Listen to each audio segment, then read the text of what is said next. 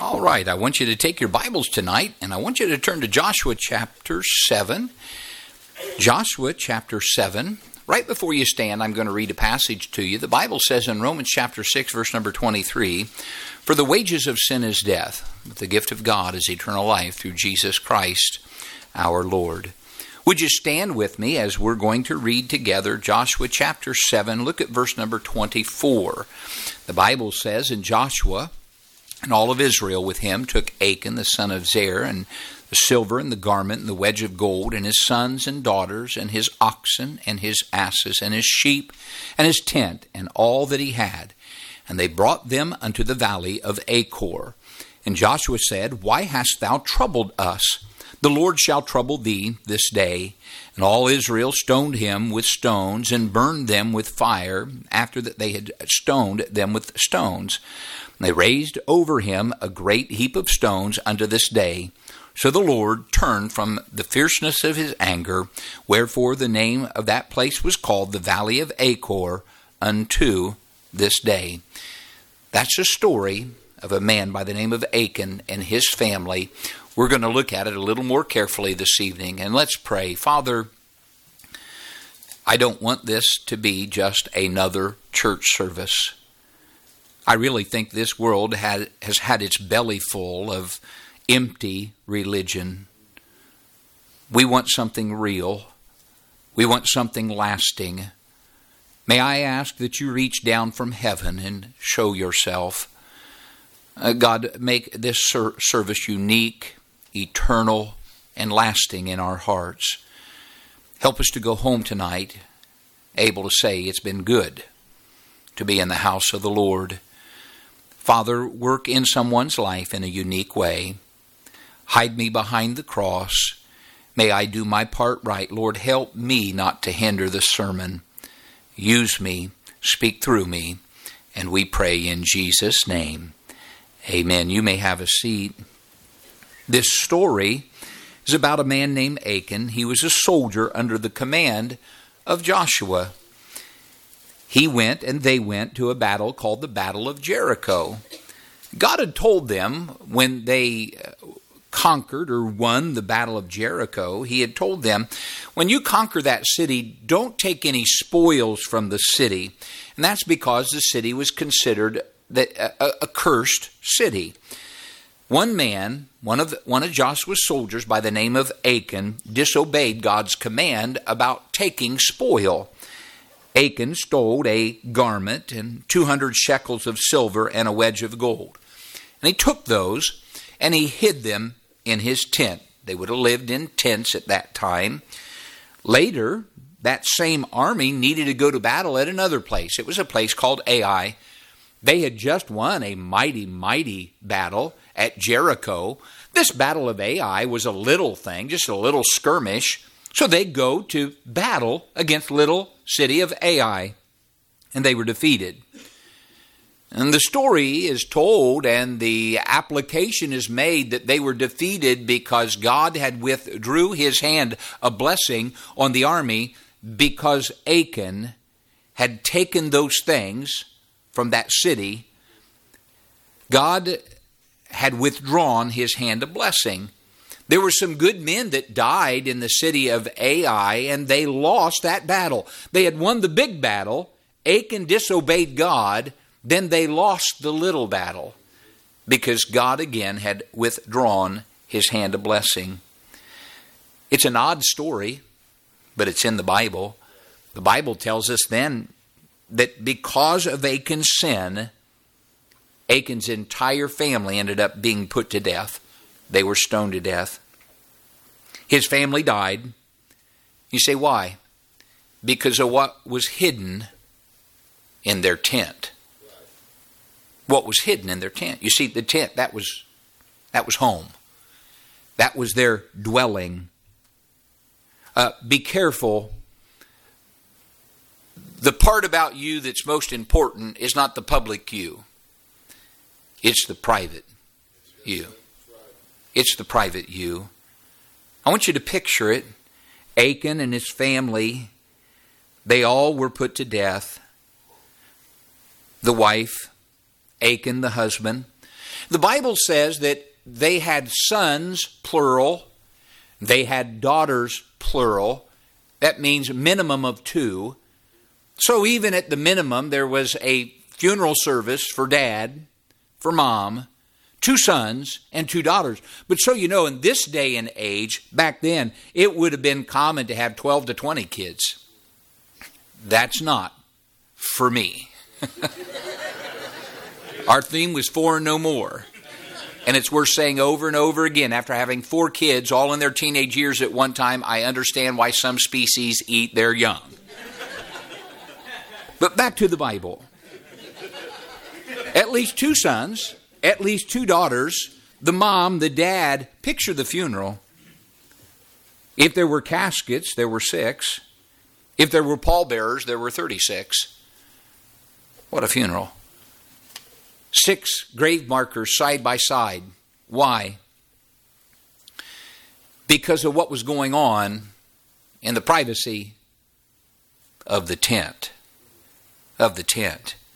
Stay with me. I'm simply going to tell the story from an angle that I want us to uh, just consider. First of all, may I say, in public, Achan was a good Israelite. He was a good guy at least from the public's perspective. As good as any other Israelite in the camp, publicly, he was considered a holy Levite. He probably didn't work on the Jewish Sabbath. He probably didn't eat pork. He probably tithed on his livestock and gave offerings. He observed the holy days and he probably dressed like a Levite was supposed to dress and he spoke Levite type language. Matter of fact, when Joshua the captain knew that the hand of God had been retracted, uh, he did not suspect Achan as the guilty party. If you read verse 16, 17, 18, and 19, you would find out Joshua went and checked all the other tents before he even gave, came around to Achan. I think he, I think Joshua was thinking, you know, I got a few guys I just know did not cause this problem of the retraction of God's power on us. And so eventually Joshua went and checked Achan's tent for what? Well, he had taken the garments and the silver and things that God had told him not to take. And the issue is not what he took, it's that he took it. He was doing what God said not to do. Joshua, who was God's man, he could not detect an open spirit of rebellion with Achan or even his family. So, publicly, Achan looked pretty good. May I say to all of us, again, it's not important what you look like publicly, although I think we should behave ourselves publicly. You better make sure what you do privately is kept right with God as well. We live in a generation where people think you come to church, you live one way, and then you go home and live another. You go to work and live another. There are people the minute they leave the the, the, the church parking lot, uh, that, that, that they don't they don't act like Christian, and that's not the right way of doing things. This nation needs some real churches and some real Christianity. This, this nation needs some old fashioned churches like ours that are not dead, that still have life, that still believe the old time way, and they're not apologetic for it, but they've got a right attitude about it. In public, Achan was a good Israelite. Secondly, in private, it's obvious Achan was in trouble. He was in trouble. He looked good on the outside, but on the inside, his tent, there was disobedience and rebellion. You may smile on the outside, but you might want, might want to pay some real close attention to what's going on on the inside of you. Because the Bible says, out of the abundance of the heart, the mouth speaketh, and what's inside you eventually is going to come out. Did you know you can fool your neighbor, but you probably won't fool your wife? You can fool your husband, but you probably won't you, you, you probably won't. Uh, well, you could fool your neighbor, but you won't your husband. We can fool the church people, but our kids see us for what we really are. You can fool the preacher, but your family, they kind of know what you are. They know how you behave. You can fool you can fool everybody. You could fool your husband, your wife, you could fool mom, you could fool dad, but you will not fool God. Amen. Folks, God knows the truth about us. We try to make everybody believe that our spiritual life is just fine, but I wonder what is hidden in your tent? What's hidden in the tent of your heart? What's hidden in the tent of your mind? You men, how disappointed would your wives be if they really knew what went on inside of you in the privacy of your mind? You young people, what would your youth director think if he really knew the real you, what's down inside you hidden? Those things that you nurture that shouldn't even be thought about or pondered. Well, Achan in public, he was doing pretty good, but it's very obvious from the story Achan in private was not doing as well as his public personality. Thirdly, the death of his family came because of what was hidden in the tent. Hey, it might be a good idea for all of us to take a little look at the true condition of our family, of our own personal hearts, because this family died as a result of what was hidden in the tent. It wasn't his public demonstration of his Christianity, it was what was going on behind closed doors. What's hidden in your tent? Are you actually bitter? Are you actually do you have a lot of hatred going on inside your heart? Hey, and I don't care what anybody says, I still happen to believe that love is a primary quality of Christianity. And though the world turns it into lust and something that it's not, it's still right to love your neighbor. It's still right to love your enemy. It's still right for Christians to love. But what's hidden in your tent? Is it a bitterness? Is it a hatred? Is it a cursing? And might I say, I think that there's nobody in here that would curse at church, and I don't think you ought to be cursing at home either. Is it their fighting and hitting that goes on that shouldn't? Is there discontentment? Is there vile sin that goes on in the privacy of our homes? I just know this in public, Achan looked good. In private, Achan was in trouble. And the death of his family came as a result, not of his private, his, his public demonstration of his Christianity, but it was his private behavior that cost him. Hey, what causes the death of families? What causes the death of marriages? What things hinder us? What hinders our success? What hinders our Christianity? Well, I'm going to name a few of those things tonight. I want you to listen very carefully. Most everything that I'm about to mention is not something we demonstrate publicly.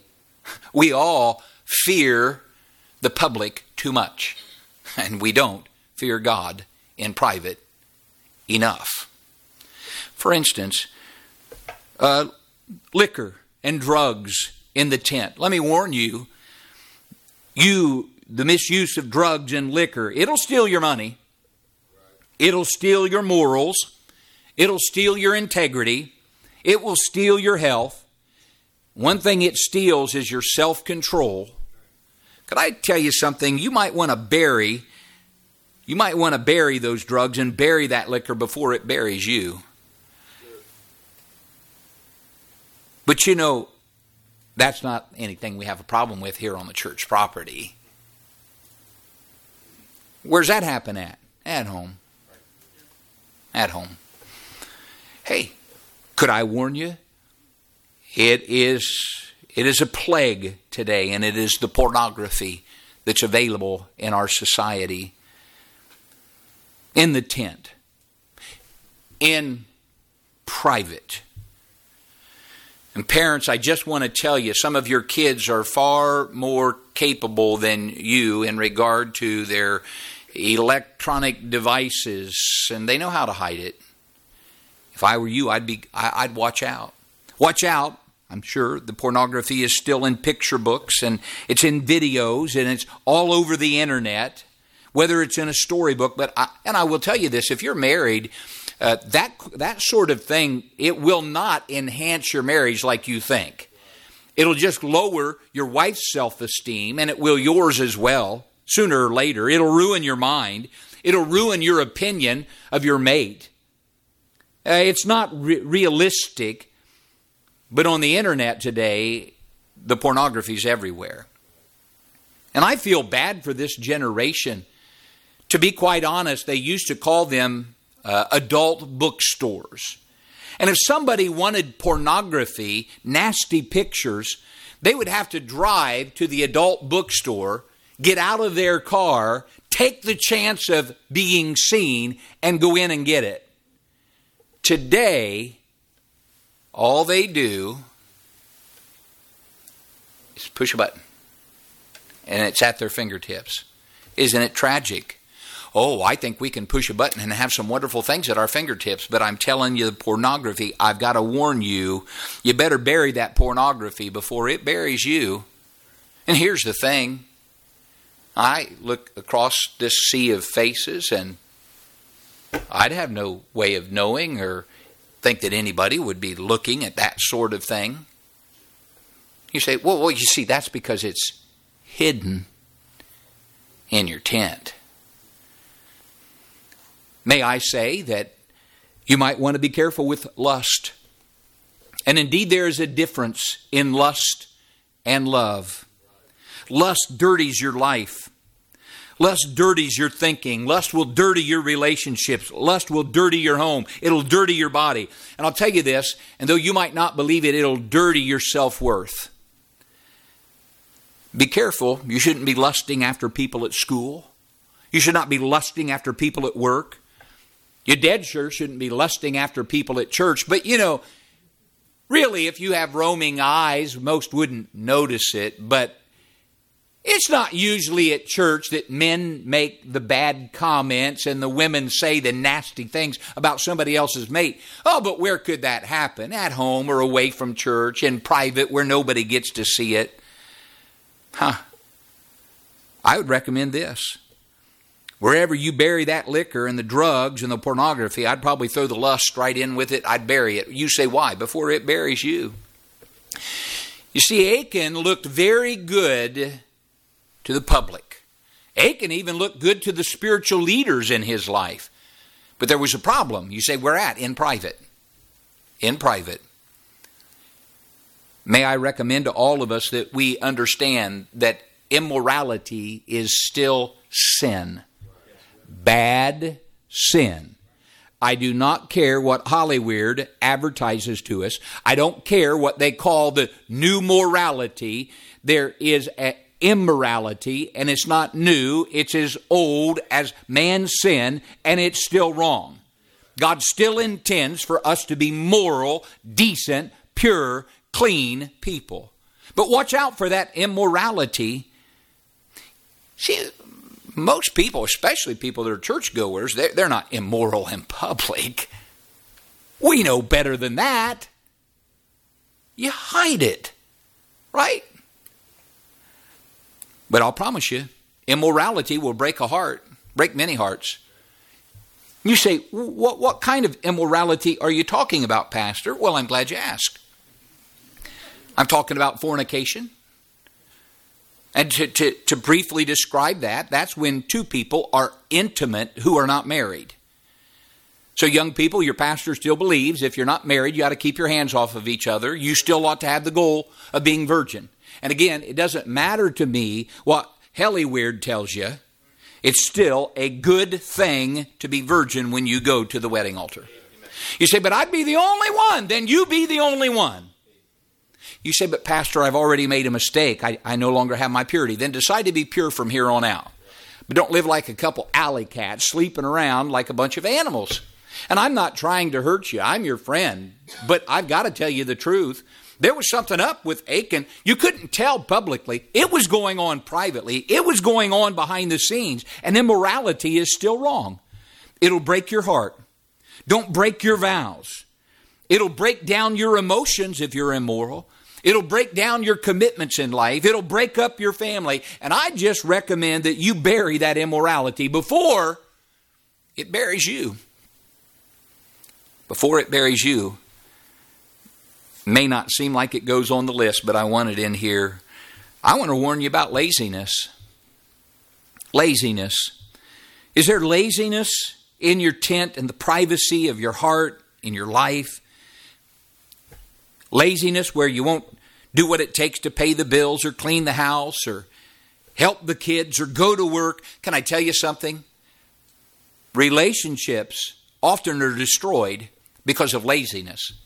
You say because the house isn't clean or somebody's not working hard. Well, yes, but let me tell you this there are people that will not work at their relationships.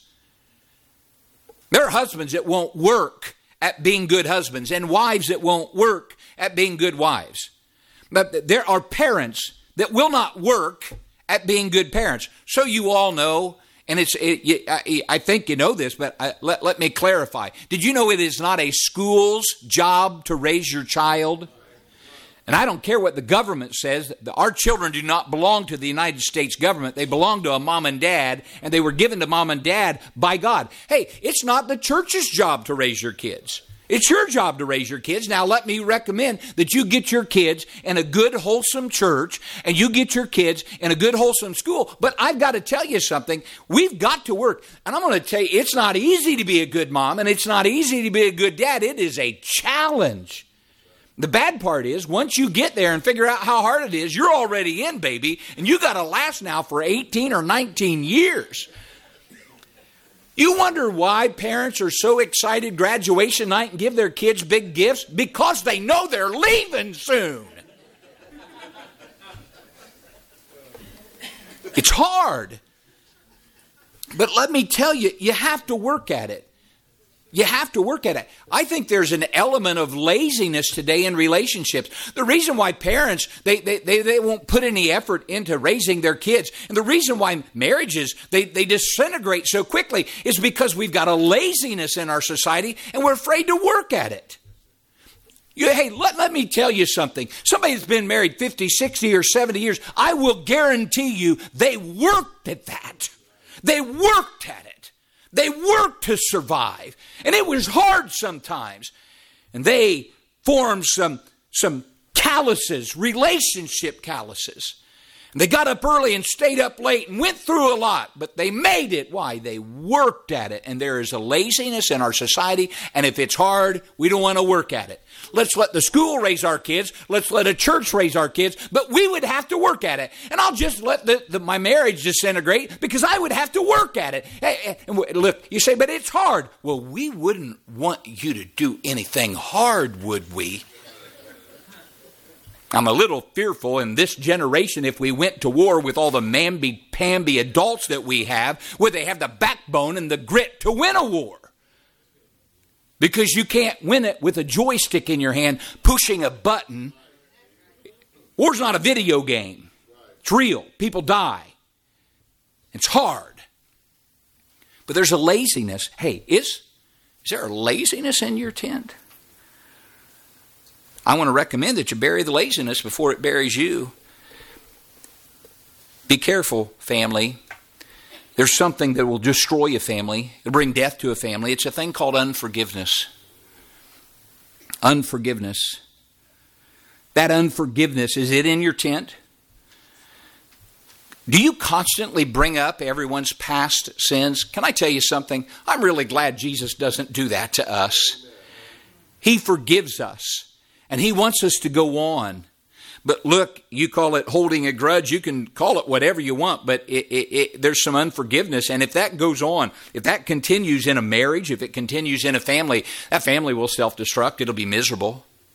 We want to bring up past sins and we want to bring up past hurts. We want to bring up the past over and over and over again. And we want to, what we used to call it, beating a dead horse. But be careful, that lack of forgiveness bring up unchangeable things. Did you know that once someone in your family has done wrong and if it hurt you and you were disappointed, did you know they can't take it back? They could apologize, and I think they should, but at some point there has to be some forgiveness so we can go on and live our life. You know, unforgiveness will keep you from trusting, give you a hopeless relationship and a hopeless home. Hey, let me tell all of you if, if you're an adult in here, You look back on your childhood and you say, Boy, I got hurt in my childhood, mom or dad, or this happened or that happened. And for some reason you can't forgive. I'll promise you. If you have an unforgiveness, and in a minute I'm going to talk about bitterness, that lack of forgiveness today, that now that you're an adult, and you still can't forgive what happened to you as a child, I'll guarantee you that's affecting your family some way. That'll affect you. But not only that, unforgiveness. What about unforgiveness? So many times then leads to bitterness. Bitterness that separates partners and separates families and separates marriages and friends. Bitterness, what, what, what, what does it produce? Bitterness pr- produces hatefulness and, and, and a meanness you know that bitterness it, has got a it's got a it's got a way of separating. Of course, when you're bitter, you're pushing someone away. You're you're you're mad. You're you, you want to call it holding the grudge. It's a part of unforgiveness. It'll separate you from God. It'll separate you from His power. You know, I know people that are they're they're they're uh, they won't forgive and they're bitter and they're bitter about something from years and years ago. It even pushes them away from a pastor. It's sad. I bury I'd bury that. I'd bury that bitterness before it buries you. Hey, what's it like at home? What's it like? What are you like away from church? What are you like away from Christian people? Are you rude, harsh, hateful? That'll destroy you. Those aren't things Christians are supposed to have in their life. Rudeness will hurt your family, it'll hurt your friends, it'll hurt your wife, it'll hurt your husband, it'll hurt your children. If you're rude, it'll hurt your parents, it'll hurt your brother, it'll hurt your sister. I got. I, I, I'm really glad that on Wednesday nights right now we're discussing emotions. This week will be our third lesson on the subject of God's perspective of man's emotions. Our emotions can be devastating at home, just ridiculous uh, emotions just bouncing off the wall. I got to tell you something, folks. There needs to be a stability. We need an emotional stability. Be careful that rudeness. I'd bury it. Learn kindness. And you know, parents, there is a way to be firm without being a jerk. There's a way. The Bible says, Fathers, provoke not your children to wrath. You say, What's that mean? There's a way to discipline a child without stirring up wrathful feelings. There's a right and a wrong way to do it. But I'd bury that rudeness. Hey, could I, could I recommend to all of us that we're careful with our patience? It's a funny thing. We come into public, especially at the church, and we can all be so patient. You'll wait at the door you take your time. You're so kind and patient. And your kids and your spouse are looking at you saying, Who are you? Just a little bit ago, we were at home and you were on the horn going, ha, ha, ha, We're going to be late. I'm leaving. Did you get the text? I'll come back and get you later. You're walking. And then you walk into church and it's, Hi, brethren. Been looking forward to fellowshipping with thee today. Ah, that lack of patience. Most of the time, you and I do not demonstrate our lack of patience at the church in public. Where does it come out? At home. At home. That will weigh down your marriage. That lack of patience will weigh down your job. It will it will weigh you down, dad. It will weigh you down, mom. It will weigh you down as a Christian. Leaders, if you're going to lead, and especially spiritually, you are going to have to get you a truckload of patience. A truckload. If you can't get some patience as a pastor, you will end up in jail for murdering somebody someday. People will push you to within inches of insanity. You better get patience. Same thing for being a parent. You all, you all know what I mean. Patience. I'd bury that lack of patience before it buries you. You see, Achan publicly looking good. Privately, something was up. He lost his family. Why? Not because of the public Achan, but the private. Was it was what was included there? Well, he had disobeyed God. But I'll promise you, things like the misuse of the liquor and the drugs and the pornography and the lust and the immorality, the laziness, a lack of forgiveness, the bitterness, rudeness, a lack of patience, those things are what people like us struggle with at home or out of the public eye. Well, I don't want to leave this out, and this will be my last point and we'll be done, although this point could take me 20 or 30 minutes, I'm not sure. But how about just rebellion against God? Just rebellion. You know, sometimes there are people that are living in, in what I, I think all sin's bad and I think all sin's deep, but sometimes there are people that are living in very deep, vile, nasty sin. And they'll come to church and put on a happy face and but that they're not real. And again, you could fool your pastor, and I can be sometimes easy to fool because I want to believe the best of you. I do. I want to believe the best of you. But I got to remind you, you will not fool God. God already knows. My mom, my mom used to freak me out. My mom was, man, a woman psychologist.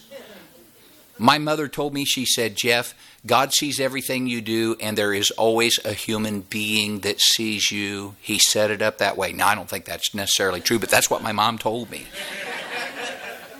I could get home after having done something I wasn't supposed to do. My mom would look at me and say, Where have you been? I'm freaking out. I'm thinking they already called.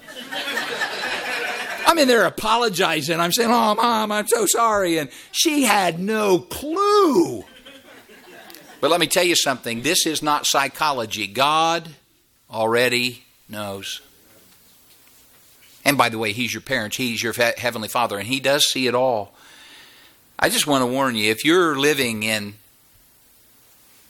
terrible sin and nobody knows, if I were you, I'd get on track real quick.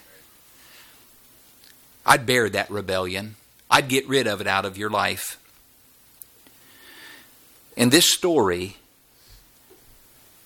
somebody was doing real well publicly, but privately, what took place privately was bad enough that the entire family died. You say, Are you trying to threaten me or scare me? Oh, no, I'm just teaching the Bible. Oh, you got to just read it. I didn't write the book, I just teach it and preach it. It's in your Bible too. It happened. And I think it happened so God could say to us, let's be real in public, let's be real in private. If you want a real good tool of child rearing, make sure there's not a double standard where you're one thing at church and something else at home. That confuses children very, very much.